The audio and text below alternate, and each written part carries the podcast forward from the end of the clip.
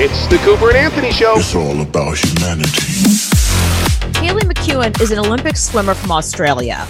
She had a really shitty year. Now, we all had a really terrible year. Everybody was in COVID and pandemic and lockdown, and we all know people who were sick or maybe died. It's, it was a terrible year. She had a really bad, really bad year, worse than most of us. While she was training for the friggin' Olympics, her dad died from brain cancer Mm-hmm. and he was only 53. She trained even harder. She ended up with a time of, ready for this? 57.47 seconds for the backstroke. She set a new Olympic record to go with the world record she already held in that event. So she is like a swimmer with a capital S.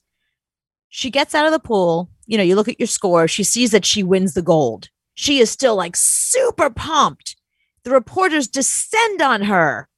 And this is what happened. What would you like to say to your mum and your sister for now?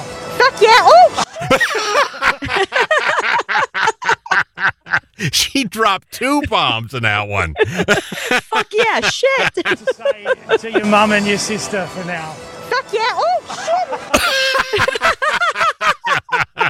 shit. We're on a delay, right? No. Damn no, it. It's live. Wow. We're Australian sports here. Yeah. Say to your mum and your sister for now. Fuck yeah. Oh, Woohoo! woohoo. That's a party girl right there. Yeah, yeah. I think that's really, you know, of all the people, it's funny because I drop so many f bombs. I forget that that's a that's a word that offends people. Mhm. You know, um. So, and I think saying it live on national television, but it's live, so you got to expect stuff to happen. I guess they weren't expecting at the Olympics. We're talking to like this cute young swimmer who just won gold. that was probably the last thing they were expecting to come out of her mouth. But in Australia, you can say shit on TV and radio. It's not a big thing. no shit they can say all day long. That's But, why yeah. that's why that's why the clip was Kaylee McKeown drops the F bomb. Oh. Not the F bomb and the S bomb because everyone drops the S bomb. Everyone's like like the way the news starts, it's like shit, what a shitty morning. Are you guys having a shit morning? My morning is shit. You guys having a shitty morning? Mine's shitty. Yeah, they do that in Australia all the time. I mean, that's Yeah. that's how they talk. So she, but it's not how the whole world talks. No, no. But I love I love the fact that the problem was the F bomb, not the S bomb. hmm Well, one other thing happened at the Olympics during the basketball game. So halftime at the basketball game, they bring out a robot. So Oh, this is what's going to destroy us all right here. Robot. okay. Sports is not going to be fun anymore because they said, watch this robot shoot a half court shot.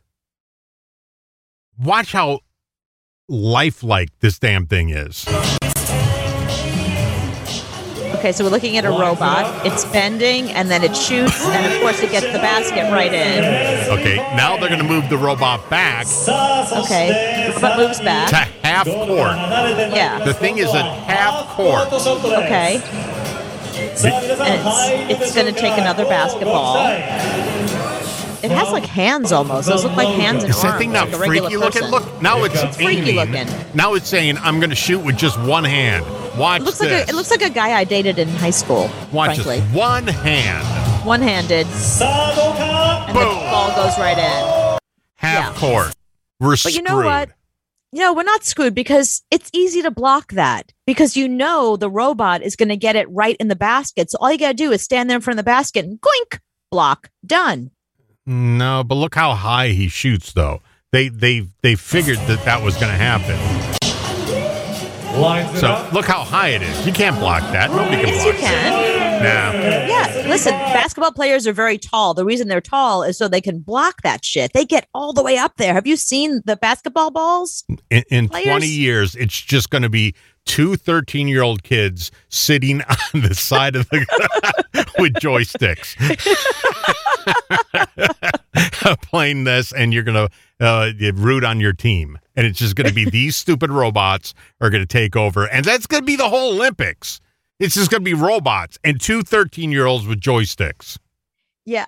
I think that'd be funny. But, you know, I don't know how I feel about the whole robot thing in terms of like, I mean, sports ball, it's a problem because the personality of the game is what's interesting. It's not put the ball there, put the ball there. That's boring. It's what happens in between. And the robots won't be doing that.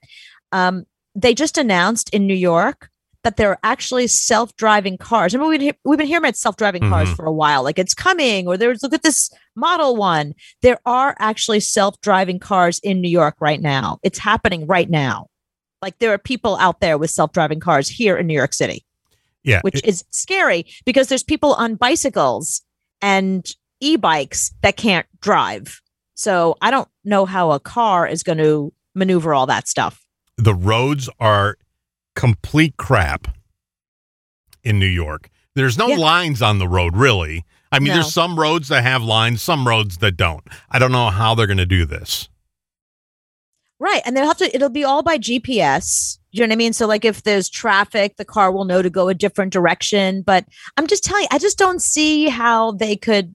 There are things that happen that are unpredictable that even a robot car couldn't do. Just like that robot guy playing basketball, all he can, all he can do is get the ball in the net, the ball in the net. That's boring. I don't want to watch that over and over. The exciting thing is when some guy goes and throws the ball, and so other guy blocks the ball and goes, "Hey, in your face, sports ball."